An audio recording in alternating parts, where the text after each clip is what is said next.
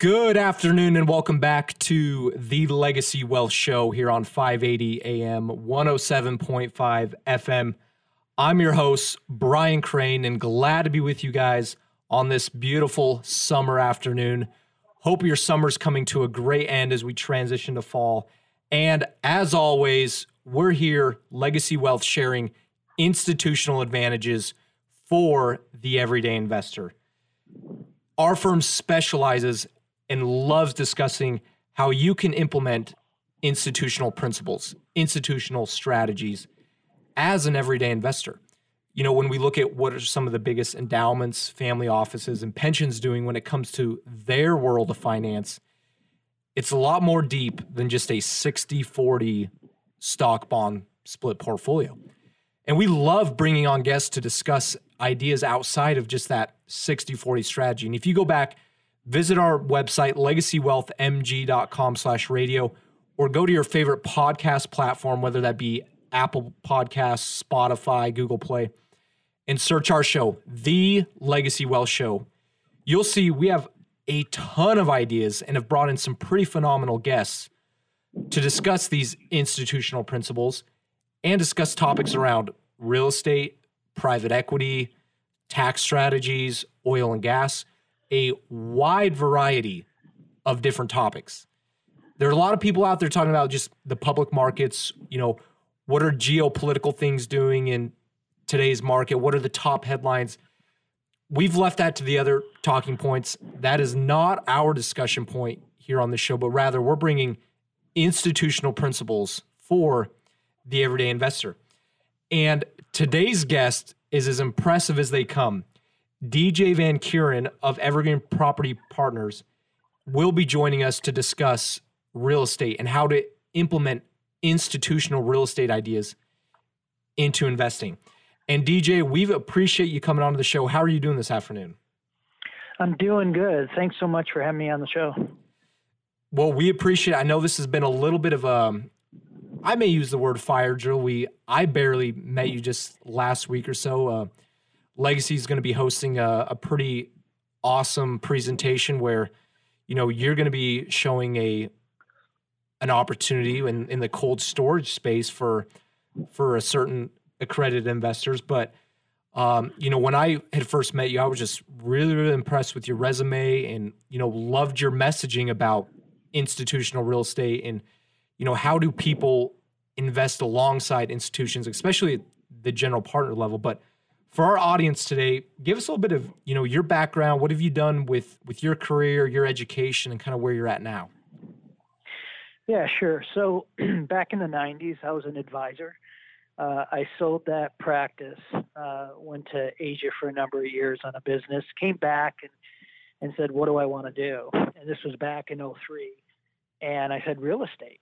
So what I did is I raised some private funds. I put together what was going to be the first single family REIT. Uh, little did I know I was about 10 years ahead of the curve, but I did see a downturn coming. And um, because of that, I ended up selling the portfolio. I went back to graduate school at Harvard. And then when I graduated, uh, I started working with a number of developers. Uh, we were rolling out with one developer uh, active adult communities and then also um, I was brought in as a part of a small team for one of the largest developers out of Mumbai, and I was in New York at the time, and we were um, buying um, luxury hotels and condos in the city between 75 and 450 million dollars. So, structuring those transactions, and then I moved out to uh, Denver, and that's when I fell into the family office space. So over the last six years or so, I've um, I've been able to work with some pretty prominent families. Um, one that maybe listeners have heard of before is like the Hayman family, Giorgio Perfume, Giorgio Beverly Hills.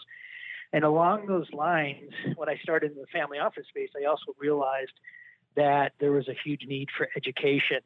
And uh, so I, we uh, put together the, the Family Office Real Estate Magazine and and now there's an institute that I was asked from one of the universities to put together for family office real estate investing. And and over that time, I've had the ability. You know, I've worked with Goldman Sachs, Carlyle, um, Apollo on the institutional side.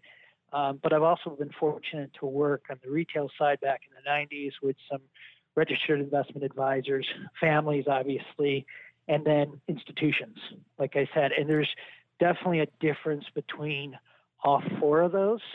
Uh, and uh, so I've been able to utilize that experience and, and really understand that institutional component that can be beneficial for so many investors. Yeah, I think, you know, as you kind of lay out a little bit of your experience resume, it is long and deep. And you and I could probably have an episode by itself just on those 4 uh-huh. different areas of focus with, you know, institutions, yeah. the RIAs, the the family offices, and a lot we could uh, right. dive dive deep in there. But I'm gonna I'm gonna back up a little bit. You would you were an advisor. You had sold your mm-hmm. practice, went overseas, came back, uh, went to Harvard, and then it seems like at this point that's really when you honed in and really wanted yeah. to focus on real estate. Correct? What what brought you to that point, or what was it that you were seeing, um, or or studying, or kind of forecasting that you're like, hey, this is where I want to focus. You know, it, it, really happened when I was in Asia trying to figure out what I wanted to do. And and so it really goes back to 03. And you know, with real estate, it's something that I had an interest in in the 90s. You know, I'd bought some properties myself. But one of the best things uh, in relation to real estate, unlike you have in you know stocks and bonds, for example, is that it's tangible it's something that you can see, you can feel, you can touch. You know, when a change is made, it's visible, right? You put paint on a wall and instantly you're seeing results.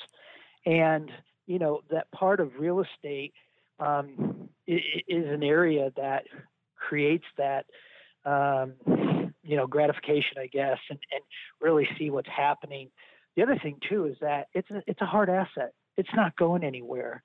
And the second greatest area of wealth creation in families outside of where they created their initial wealth is in real estate. And 22% of a portfolio for family offices, anyway, are, are put into real estate. And so it, it's just, um, it's that tangible part. That's really where it all started and the wealth that you can create from real estate alone. Yeah, no, I, I appreciate you sharing that because there's so many areas out there to focus on. I mean, we've brought in a whole slew of guests around, you know, different private equity. We've had people talk about some of the the public markets with with structured products and you know, we've had people discuss oil and gas and several uh, other real estate people on, but as I look around and you know, oftentimes people of pretty significant wealth, there's two things in common. Business owners and real estate. Like very rarely do you see those things non-existent within within their portfolio. Correct. Even if it's their personal residence, right? Right. And you know, you've talked about um a lot of your experience, you know, in in the groups you've worked with and a lot of the real estate sectors you've been in. I know you had mentioned you had wanted to start a single family REIT and, and be the first single family REIT and then you know, you had talked about raising capital for for luxury style hotels, and you had named some pretty pretty notable groups with you know Apollo and Blackstone, and you know if we were to read headlines or tabloids, I mean people will recognize those are those are pretty prominent names. But I kind of want to bring it back a little bit for for listeners, you know, someone that's a business owner, someone that's living here in Boise, Idaho, someone that's you know has never really dabbled in institutional real estate. You know, they've maybe owned a rental property or they've gone in on a another rental with with a private partner or something. But for someone that's never gotten into the how do i invest in real estate without being the landlord um, type of situation where do you think those people should begin or questions they should begin asking themselves or, or asking their advisors as they learn about that there are more opportunities out there other than just having to buy you know the local um, three bedroom, two bath house down the street? Yeah, that's a that's a good question. I, I think that there's um, there's two ways that that people really need to go about it, and and to say, look, where is there an area of expertise, right? You, you talk about business owners. Business owners have been for the last, you know, 30, 40 years, they could be working in the same business. You know, maybe it's a tire business, maybe it's a chemical business. And I bet that if you ask them questions in their specific industry, that they're going to tell you right away, right? You could say, "Hey, I'm looking at this, uh, you know, widget company," and if they had been in widgets, they're going to just start spouting stuff off. It's the same thing um, when you're investing in real estate, and also when you're just investing in general. You really need to find somebody that has that expertise, that has a track record, that can be there, and you know that they've gone through the ups and downs. They've been through recessions, right? And um, they know how to handle that, and you know what to do, uh, especially in real estate because real estate runs in in cycles on average 18 and a half years. You can actually go back 250 years in the UK, in Australia, and the US. That it proves its its point. So, uh, you know, first and foremost, you need to look at the track record and, and who it is that you're you're going to be um, investing with because they are managers, they are stewards of your capital, you know, and that's just in one segment. Now you talk about like what you guys do, and you know, in some cases that could be even more. That's even more important because you're looking at a holistic portfolio, right? How do you how do you diversify where you're going to put money? How are you going to invest that capital? And so you need to make sure that you've got good stewards of that capital. And it's the same thing in real estate. And when you have the ability to invest outside your area, and you can do that in a portfolio perspective to diversify your risk, then you definitely want to take advantage of that as well. Yeah, we talk about diversification a lot with with some of our clients from the endowment standpoint because I think you know people hear diversification they go, "Oh, well, all be split up amongst five Vanguard funds or you know five Fidelity funds or whatnot. And you know if you were to open up those funds and look, they may all be allocated to the same stocks, and you realize that your five mm. positions are, are owning the same thing. But with with true diversification, looking at different asset classes. So, you know, you have slivers of real estate, you have slivers of private debt, you have slivers of private equity, commodities, foreign equity, and and, and other things. And you know, real estate has a pretty important component to play into that. And so, one thing you enjoy, I know you've written a book, and I'd, I'd like to hear more about your book here. And, you know, we'd like to give away your book on the show, but um, we can maybe talk about that in a minute. But when it comes to diversification for someone's portfolio, and, you know, you've worked with family offices that are looking at this, you know, religiously and saying, you know, how can we be diversified? And what are these different asset classes doing for us? And you know what components and what strengths are they adding? Where do you see real estate playing a role in the overall portfolio? And what strengths do you see it adding to to someone's holistic view? Yeah so that's a that's a good question. I mean real estate over the years have become an actual um, asset class right um, before it was utilized to to offset and and to help stabilize other areas of investing like a like a stock portfolio. And today, real estate there's so many things that real estate offer that a lot of times people aren't even aware of it. And you know, we talk about returns, right? We talk about the solid asset. And there's two different, three different things that can come off of real estate as well, which is very important. And the first is, you know, you can get cash flow. You can get cash flow from real estate, which is much better than what you're going to get, you know, if you go to the bank, etc. Right? So you can have a cash flowing component of it. You can have an appreciation component of that in order to, you know, have that growth. And that those that uh, appreciation is actually sheltered. And there's ways that you can once a property is sold, you can go into another property by deferring that capital, which will provide another five, six percent return on your monies. Um, and then you have the tax benefits that nobody even really talks about. Where a lot of times you can offset any cash flow um, from any of the tax advantages. That's you know re, re, that's uh, um, everything from writing off uh, interest on a mortgage to depreciation if there's work being done inside the property. There's what's called cost segregation, which allows you to have additional, um, you know, benefits. And so all those areas alone are helping from a holistic perspective in a portfolio. Now, what kinds of properties? It depends on if you are looking for income or if you're looking for the appreciation. And um, for families anyway, the, the primary areas that they look is just like Boise, right? Great market growing, a Nashville, a Denver, uh, Salt Lake City, um, a Dallas, and those uh, a lot of the secondary markets is a great place to be. You're going to get uh, a better return, and um, also, you know, the different property types. So right now, two of the greatest areas where there's opportunities are in the industrial sector and the multifamily sector. And, uh, you know, I'd even follow that behind with some of the single family rentals.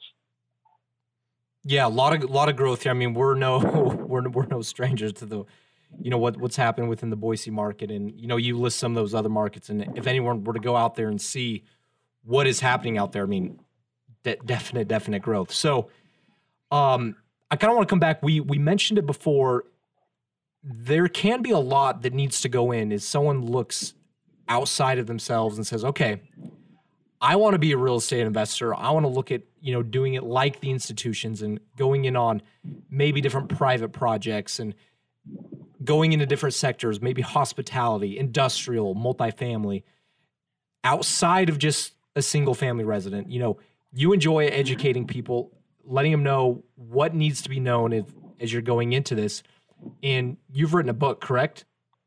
Correct. Um, yeah, could you kind of share a little bit more what the name of the book is, what what it's about, and then I'll I'll share the number. Guests can text in, and you know we'll offer a free few copies for the first people to text in. Sure, by all means. So. Um, back about four years ago, five years ago, I wrote the Family Office um, Guide to Investing in, in Real Estate, Commercial Real Estate. And it, it's really a lot of fundamentals. It goes into what's a cap rate, right? What are the different property types? What do you look for? You know, what are the various types of loans? Um, and, and, the investments, right, that are that you can really take a look at. It's not a big book; it's a pretty small book, but it's really fundamental, which is extremely important. And that that's important for a couple of reasons. And, and one is from what I said before, where you've got people that understand certain industries, but they don't necessarily understand private equity, real estate, venture capital, right? And even if you do understand venture capital, it even gets deeper than that, which is okay, maybe it's healthcare venture capital, right? And people spend their whole career doing that and, and looking into into uh, one area. So this is a book that's you know really gives a good baseline um, on those fundamentals in which you can, you know, go off of. Awesome. And if you want that book, text 208 955 8243 to re- receive your free copy of the Family Office Guide to Commercial Real Estate by DJ. Again, text 208 955 8243. Get your free copy here on the Legacy Wealth Show. And DJ, we really appreciate you being able to to offer that as education for investors because you know we're big proponents of that's where the process begins. You know try and understand what what are you getting into? What what am i investing? I mean a lot of mutual funds out there people are just kind of putting money not really knowing where where things are going. And you know my time here working at legacy that's one thing i've really enjoyed is when it comes to opportunities we're able to provide clients. And be able to share with clients and things that are open and available, whether it be within the real estate or within the private equity world, is we can bring mm-hmm. on managers like yourself and just offer a ton of education and people can talk directly with those who are putting their money to work. You know, if you know, I know mm-hmm. you guys are working on real estate projects and as you're, you know, raising capital and and whatnot, you know, you're available to, to talk directly to investors and let them know about what the plan is and, you know, what to try to set as a precedent of these are expectations and this is what we're trying to work toward. And that's just one of the reasons I like uh, the private markets. And I, I feel like a lot of higher end clients can relate to with as well because they want to know where where money's going to work. Yeah. So, um, you know, one of the great things about what you guys do is that you do have these alternative investment opportunities. And that area has grown, and that includes, like you said, oil and gas, right? Some of the other types of investments, and, and which makes a huge difference when you're able to work with somebody that can do that because it does provide unique opportunities and you know potential for higher rates returns and than like the mutual funds and, and stuff that you talked talk about and once again like i said before i mean there's no tangible ability with mutual funds where on real estate there is um, and so yeah it makes a um, it makes a big difference you know for those different um, unique opportunities that you guys can can use and um, for your, for clients to invest into. And um, anytime you can have an institutional component to that, investors are even better off. Well, we appreciate that. And again, if you want that free book, The Family Office Guide to Commercial Real Estate Investing, text 208 955 8243. DJ, we only have about five minutes left, and I feel like the, the show has just flown by. We ought to have you on again sometime because there's just so much we we could go into and so many different you know rabbit holes to open up and and delve as real estate is so broad. But um, what I was most impressed with when I first met you, and I think a lot of people would resonate well with as well, is when you're investing alongside family offices or alongside mm-hmm. institutions, there's just a lot of advantages for investors. And Mm-hmm. You know, for people that may not be with familiar with, you know, what does what is a family office or what, what does institutional investing necessarily mean?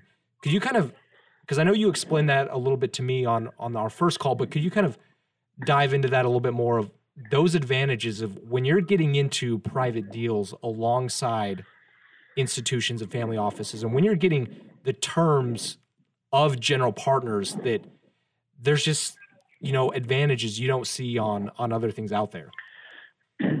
Yeah so so and and that's a good question and this is really really really important. You know one of the biggest issues that i've come across with families that invest and want to invest whether it's into deals themselves in real estate or they want to invest with some type of a sponsor or manager that's buying the real estate is that um, the due diligence that really needs to go into this is is much greater than people realize. I mean, it's it, it's there's so much to it, and a lot of times that gets overlooked. And when you invest, you know, when you look at an institution, institutions are investing on behalf of endowments, foundations. Um, you've got the insurance companies, and then also pension plans. And the liability for institutions and institutional investors that are investing this um, type of money is they have a significant uh, fiduciary responsibility. And what that means is that they are not going to uh, take on risks that they feel could come back and haunt their investors, right? Because this, these are monies that people are needing for a long, long time to do good, but also, you know, to go into their retirement, et cetera. So what institutions will do is they'll, they'll bring in some of the top analysts and top people to look through these various opportunities. And they don't make mistakes, you know, typically. They, they've got to make really, really, really good decisions. And the due diligence that they go into is so far and away the average even analysts that'll go into. You know, coming from an institutional background, myself, my partner, we do that kind of due, due diligence ourselves. But when an institution is going to invest, then and you have the ability to invest next to an institution, you're able to piggyback on their research, their understanding, their due diligence, their history, and that doesn't happen necessarily all the time. And one of the things that, and I'll give you an example, one of the things that we've done is that we've got a uh, an institutional co-GP opportunity into into industrial cold storage. And there's a huge demand right now for that uh, from our research internally, where 78% of all the industrial cold storage facilities are out of date. The average age is 47 years old. Wow. And then COVID's really sped up that process for the demand for these, you know, cold storage facilities, which primarily have a lot of food, um, but they also have the vaccines. They've also got flowers, etc.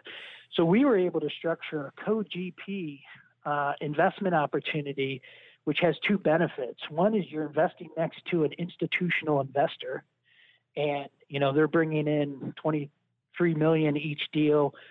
The GPs investors, which we run, are bringing in only 10% of the equity that's needed, so 2 million per transaction. And um, that not only allows you to have be able to invest next to an institution, but also get GP economics. So that means that not only are you getting returns at the property itself, but you're also getting returns as a general partner. And so if a project was getting, you know, 26%, then as a GP investor, you're really at the 34, 35% returns. They don't come up all the time. They're hard to come by, but when you can, you want to piggyback off the institution. And that's a way to mitigate risk by having somebody of that caliber doing the due diligence on what you invest into. No, I, I appreciate you sharing that and want to make people aware to look out for opportunities like that and to, you know, maybe start looking for when those things become available because really the structure and who you're going alongside with when it comes to investing or certain projects, private opportunities you're looking at can have a huge effect, like you had mentioned, on the outcomes and you know what what returns may look like. So, unfortunately, yeah, the, one, the one the one thing I do want to add, I, I want to add two things. One is really quick, because I know we got to go. Is that in our situation, the investors that are at the GP level with us are family offices. Um, many are worth 250 million or more, and it gives the ability for people to invest next to other, you know, similar um, people that have had success in their business or whatever. And um, you know that's a big thing too because when you can invest amongst others that have been successful in the past they've been successful for a reason. Um, lastly all i'm going to say is that one of the benefits of, of the institution too is their framework and their knowledge like i said and that's the biggest thing that i've noticed in the uh, that i noticed in the ria space is that when you have the ability to work with a firm that um, is very good like you guys you want to piggyback on all that knowledge, expertise, due diligence, um, because that's going to make a significant difference in inve- for investors, you know, as they go forward. Well, we appreciate, you know, that those thoughts and um, the high praise for us. So it's one of those things. The more experience you accumulate, you've seen more things come across your desk. You've seen what's made deals go well. Mm-hmm. You've seen what made deals go bad. You kind of understand what questions to be asking. And so due diligence extremely critical. But unfortunately, have to end today's show, DJ. We appreciate your time, especially I know you're traveling um, this time of the week, and just really appreciate you making some time for us. And I hopefully we can have you on again soon and can kind of dive deeper. Yeah, I'd love to. I'd love to. And we appreciate everyone listening today here on the Legacy Wealth Show. Have a great rest of your weekend, and we'll see you here next week on the Legacy Wealth Show.